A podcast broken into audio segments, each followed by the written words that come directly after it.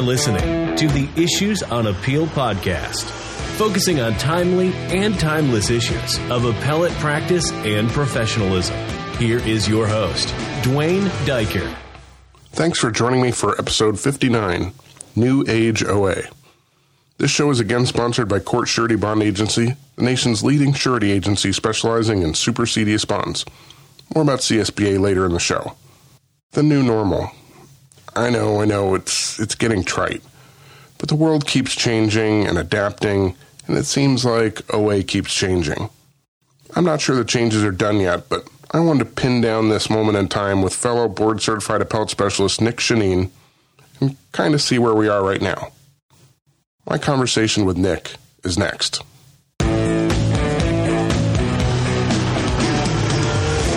So, Nick Shannin, welcome back to the podcast. Great to be back.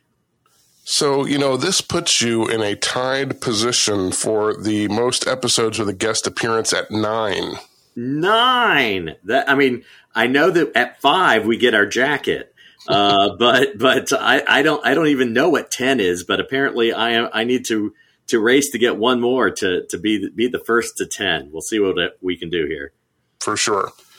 So so Nick, here we are. We're two years and two months um, I sound like Chuck Woolery there, two and two, into the pandemic or through the pandemic or into the endemic phase or whatever we are with COVID 19. And, and just like, wow, right? Just like, wow. That is exactly right. And COVID has had a marked effect on the legal profession. But I want to talk specifically about what we do. Our, our bread and butter as appellate lawyers is oral argument, OA. And I want to talk a little bit about how that procedure has changed uh, and how it's different in different courts now. Sure. That sounds like a, a great topic and happy to chat with you about it. And clearly, it's a moving target for sure. It keeps changing.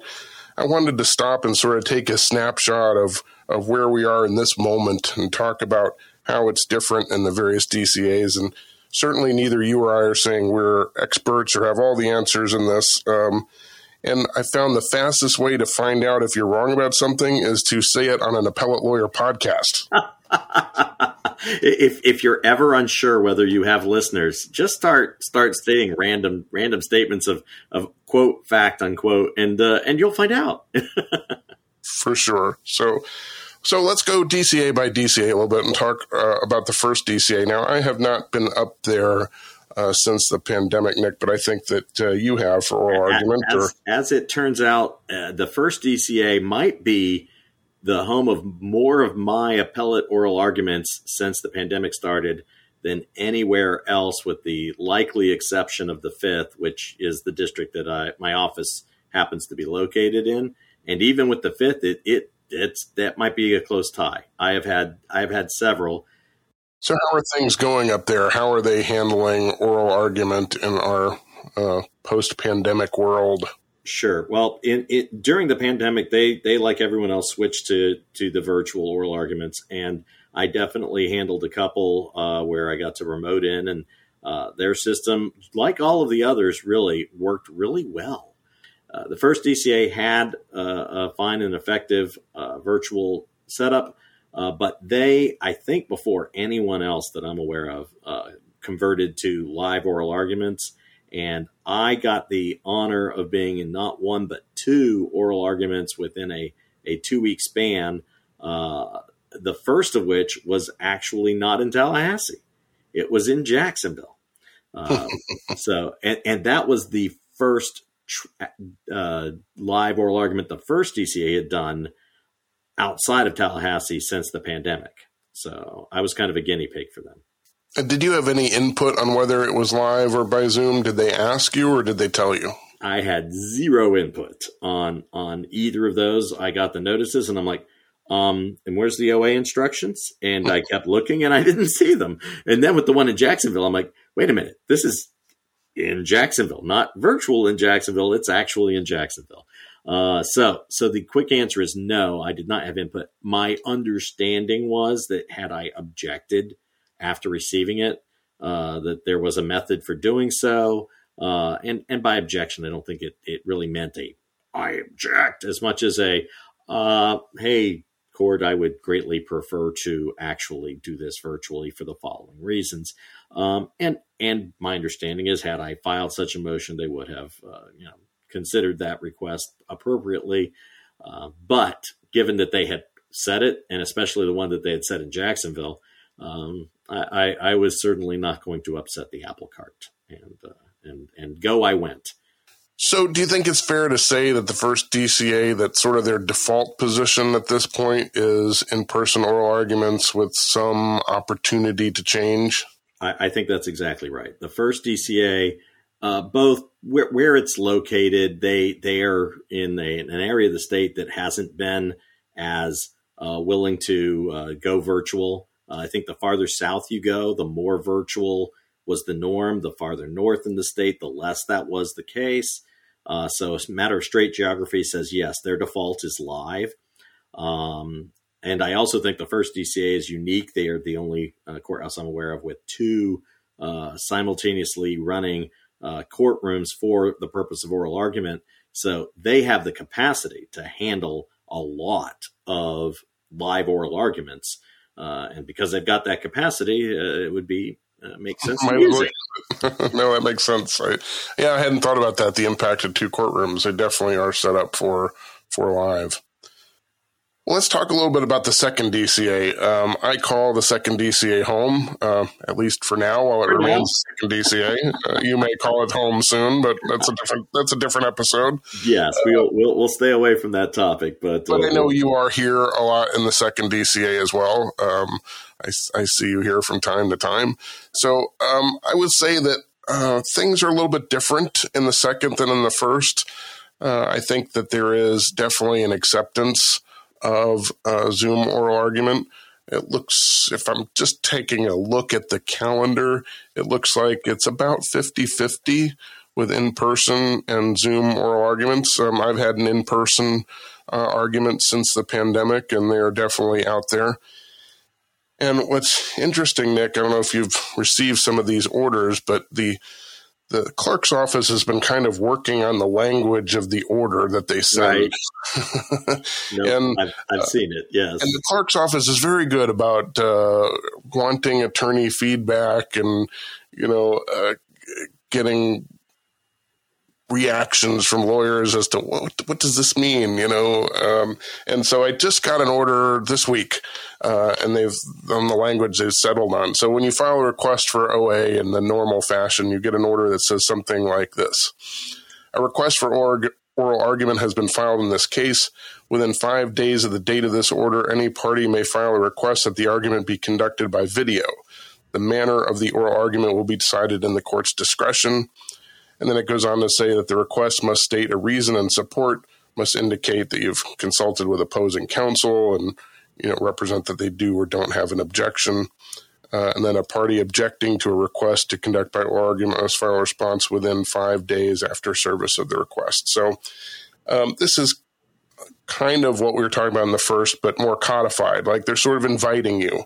Uh, when you file a notice of oral argument, they're inviting you to uh, ask for a Zoom argument right. if you want it.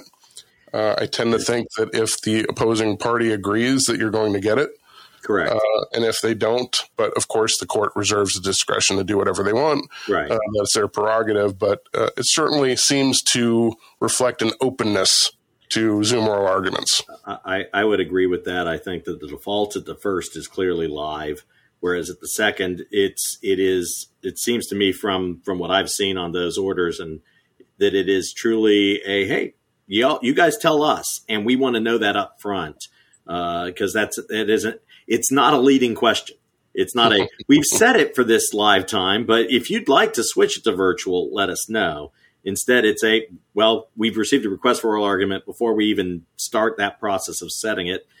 We want to hear from you. I think that's that's very foot forward. I it's user friendly.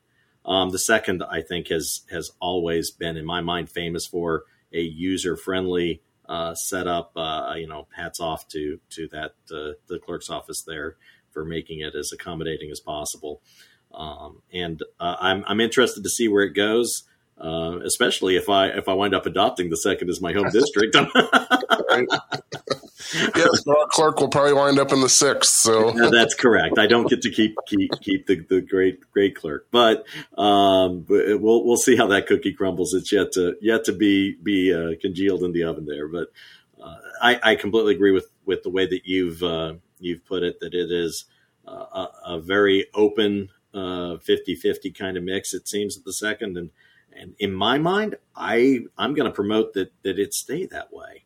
I, mm-hmm. I like the idea of some some arguments make more sense to be live, and some do not.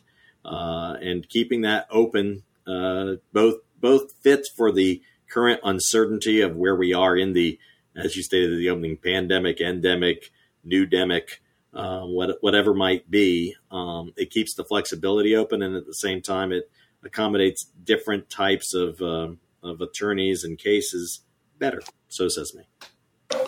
And while this is not directly pandemic related, I think it's completely unconnected to the pandemic. But the second DCA has also recently changed their policy about granting oral arguments. Um, it used to be the case that you essentially always got oral argument on a final order appeal as long as both sides were represented by counsel. That still remains true.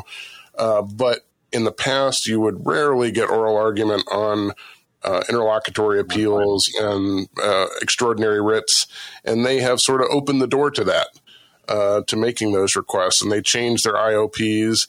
And it has been my experience that they are, in fact, uh, granting more oral arguments on types of cases that they would not have previously. So um, I have learned of, something today. Uh, yeah, that so is there are lots of opportunities because, because, that that is exactly the, the way it is with the fifth has always been uh, precisely what you just said. That uh, both attorneys representing each side. It's a final order appeal. If anybody asks one side, boom, you're getting your oral argument, um, and uh, and that has stayed true with the exception of the oral argument withdrawn uh, OAW, where uh, every you know everyone thought they were scheduled for an oral argument, and then two weeks before the OA, the fifth will will sometimes say, you know what, we've looked at this and we don't need that argument after all, and they'll they'll let you know. They always let you know at least two weeks out so that you can reasonably cancel travel plans, etc. Uh, but that was that was the one change in the fifth DCA's practice uh, that started pre-pandemic, and it's uh, definitely carried on, you know, past that.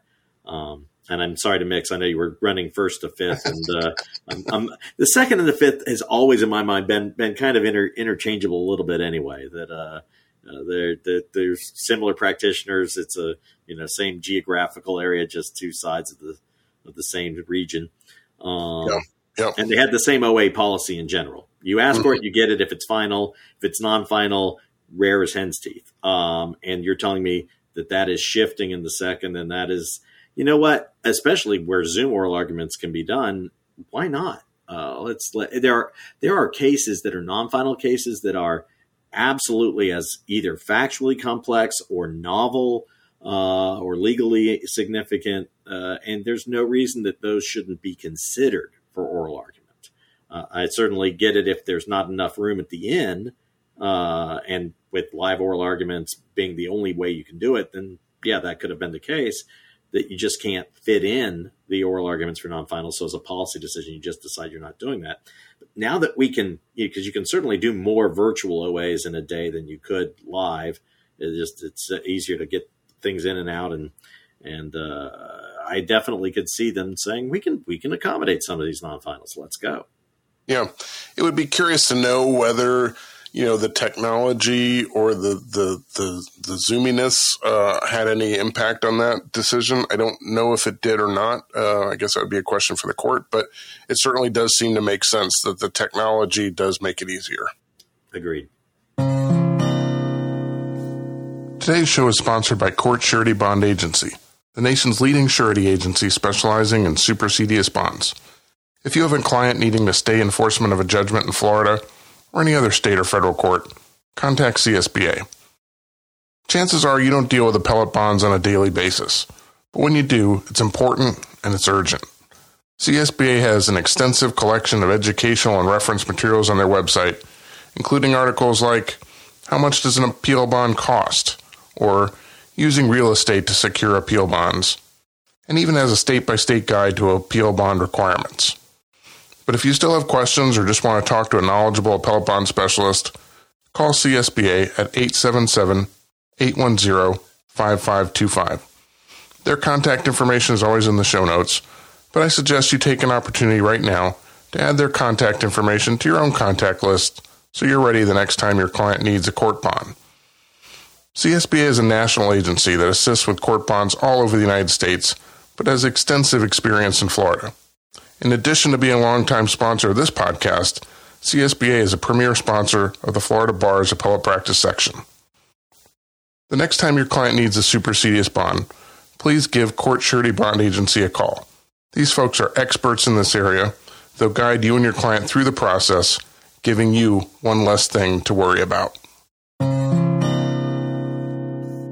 So, what about the third DCA? Um, I don't spend a lot of time down there, but recently I have. Um, I've had two cases. They were related cases. I filed a request for oral argument in both, and uh, one was denied. yeah, that sounds like the third. In a case that I would have gotten argument of the second uh, was denied in the third, and uh, the other did get set. And it seems to me their order is uh, similar to the second DCA's order. Um, I have the order in front of me here. So when when when the case yeah. got set for oral argument, it includes a a bold all caps paragraph that says uh, the parties may select in person or remote appearance. Uh, counsel must confer and seek agreement upon the method of appearance prior to completing and returning the attached notice of acknowledgement form. And then it says, upon receipt of the acknowledgement form, the court shall send out a notice of in person if all persons, if all parties agree to in person, remote if all parties agree to appear remotely, or hybrid if one or more parties will appear in person, but the others will appear remotely for oral argument. Now that that's a wrinkle. That's different. I've not heard any other court promoting. So far, it seems like the the the other courts we've talked about want it one or the other you're all here or we're all on Zoom. Uh, the idea of a hybrid that is that is unique. Uh, yeah, it is really different. And the other thing I noticed because, uh, and when I had the argument, I noticed that the court on the same day will schedule both Zoom and non-Zoom cases consecutively on the same calendar. So, like, wow, you know, I was in the waiting room waiting for my Zoom argument, right. and watched two people argue in person in the courtroom. And then it swapped to me and my opposing counsel for our Zoom argument. And then it may have swapped back. I don't know. I stopped watching. Uh, That's uh, the, wild. Yeah. Um, and the um, judges literally sat at the bench and, and did their Zoom together, from the bench as though they were doing a live oral argument, but yes. so um, they are truly mixing and matching virtual and live presence. And now I have yet to see one where somebody was live and somebody was Zoom in the same argument. And I wouldn't like that. Um, yeah, I wouldn't want to be the one guy on Zoom. But it's but they are definitely taking a forward thinking approach that uh, you're live, you're Memorex, it doesn't matter, you know, you're here. I'll say I have not done a hybrid, obviously, an oral argument, but I have participated hybrid in uh, trial court hearings. Sometimes I get the honor of playing attorney fee expert, and uh, I have been brought in via Zoom to play expert on a hearing where the other attorneys were there live. Um, and it worked out remarkably well. Um, I could see them on the big camera, and uh, at the same time, I'm on my little camera, and the the judge can can see me directly, and the other parties can see me too. And yeah, it it, it worked, but it, you know, there I'm kind of like special guest star status right. instead of a co-participant in it. And uh, um, but it, you know, kudos to the third for thinking outside the box. Uh, you know, I, I, think that's actually kind of kind of interesting. I, I I'm with you that I would de- definitely encourage parties to work together to both be there or both be by Zoom, uh, as opposed to trying to, to to have that you know one on and one off scenario. But if, if if if the court can work with even that, then you we've reached a a true height of flexibility that's uh, that's kind of impressive. I, I thought it was an interesting dynamic because if the opposing lawyer in my argument had said, "No, I want to be in person," I probably would have compelled felt compelled to go in person, right?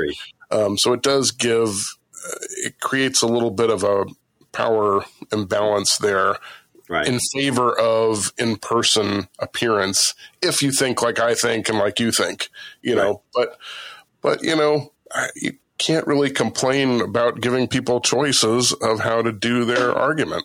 Although I'll say this, I could see if I'm the appellee on a case that I think is, you know, there's there's no reasonable chance that this is going to go the wrong direction. Um, then the other side insists I'm going there live. I might say, all right, you go.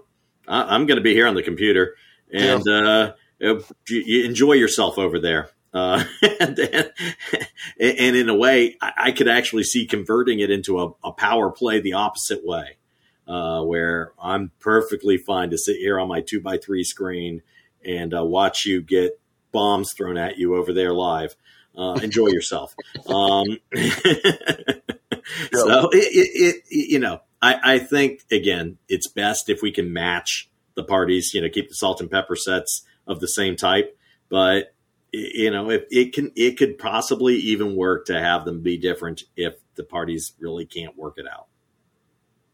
The only other note I had for the third was that um, tech wise is that one of the windows in the Zoom is the courtroom clock. Ah, uh, which is yes. kind of nice because the third DC actually has a courtroom clock that's visible from the podium, where like the second does not. So you don't get a you don't get a Zoom courtroom clock because there is no courtroom clock. yeah, I, I think the fifth also has has the courtroom clock. I mean, I, I know they've got it live, and I believe they have it on their virtual as well.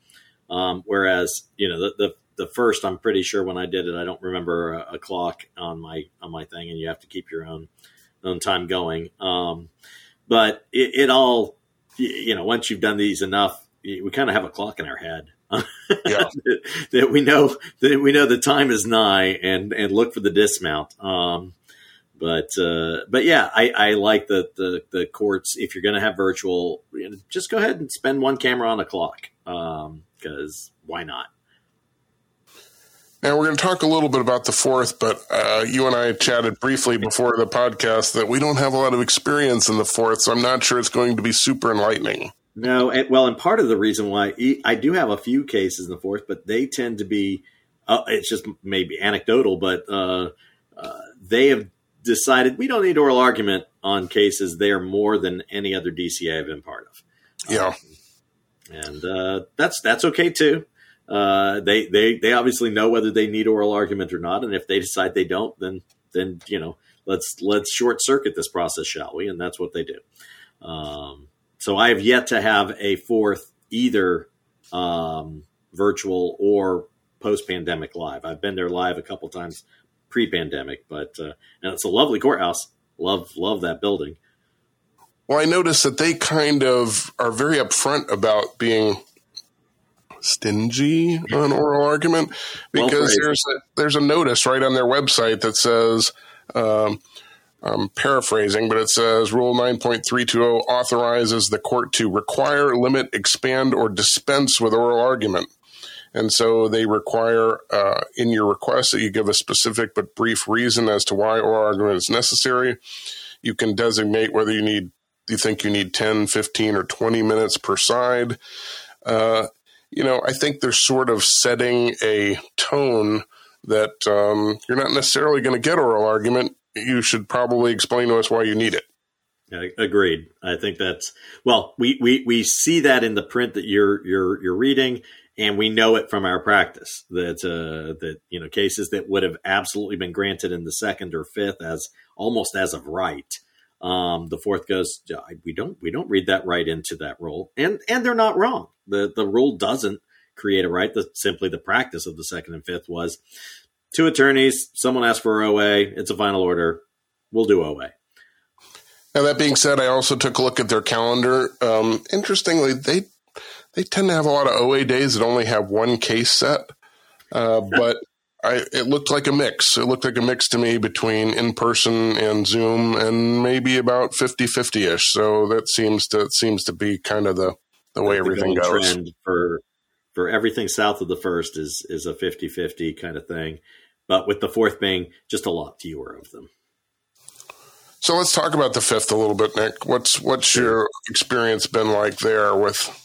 Uh, so, so the fifth DCA, they actually pre-pandemic were trying to uh, work in a virtual potential anyway. Uh, Judge Cohen has been advocating uh, for a while the idea of virtual oral arguments, and uh, the the tech has been the issue. Um, that uh, the one courtroom that had the type of tech that was necessary was in Marion County. Um, so people didn't really take advantage of Judge Cohen's, um, you know, opportunity to do virtual oral arguments pre-pandemic because uh, at that point in time, it kind of meant you had to be in Marion County to do it.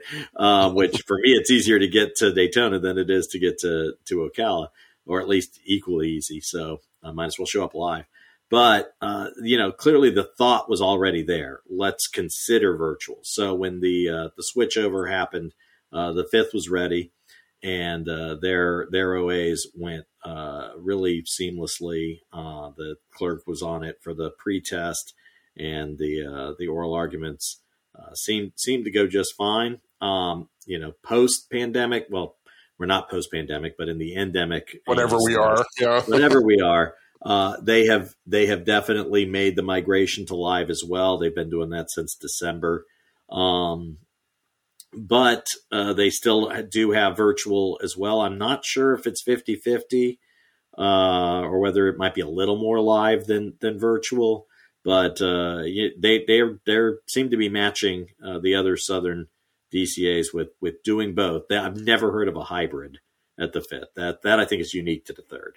And do they ask your preference uh, after you file a notice? Uh, they they don't have the same form that I've, or at least I haven't seen the same form that you've gotten in the second, where instead it's simply there is a standing administrative order that says, you know, you may ask within ten days of us setting for okay. uh, for it to be done this way or that way. But uh, I think the default is we'll do it the way we decided we were going to tell you to do it. yeah, no, that, you know, that makes sense.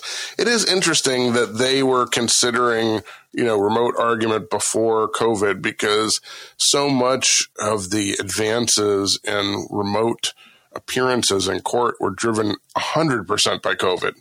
Uh, the fact that the fifth DCA was kind of on top of this and and forward thinking before um, is interesting. And I, I, think everybody agrees at this point that, that remote oral argument isn't going anywhere. Uh, we're, we're, we're, keeping it. And yeah. I think that's a good thing. It's, it's good to have as an additional option, a tool in our bag to use for, for correct cases. You know, if it's Florida Supreme Court, issues of great public importance, um, you know, uh, conflict between districts, that sort of thing. It's like, of course you want that to be a live oral argument. Um, and if it's you know a, a, matter of great public importance at a DCA, you, you'd, you'd prefer that to be a live oral argument. But if it's a you know a routine, competent, substantial evidence question, or you know uh, other other you know well I can interpret the statute this way or I can interpret the statute that way. We, we can we can talk about that just fine on a two by three screen as well as live.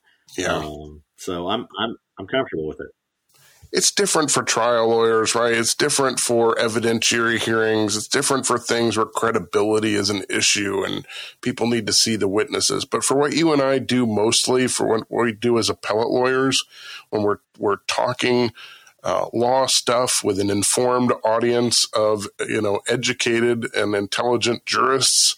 Um, educated and intelligent jurists who have actually studied your specific case before you yeah. ever get there.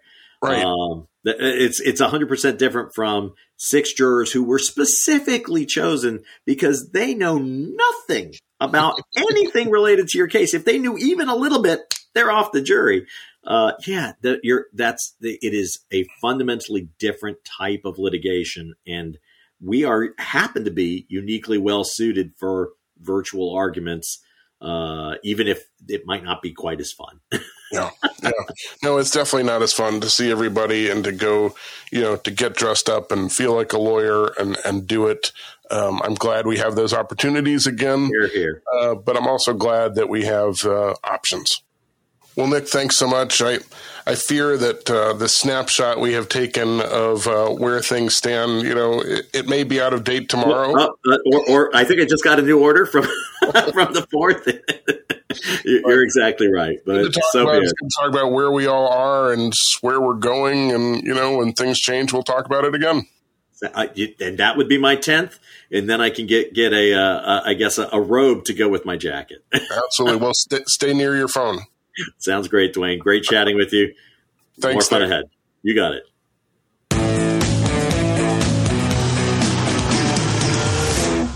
Thanks again to Nick Shannin for being my guest on the show. Now, you may have noticed that there have not been many shows lately. I will tell you that I have had a lot going on personally and professionally, and I kind of ran out of things I wanted to talk about.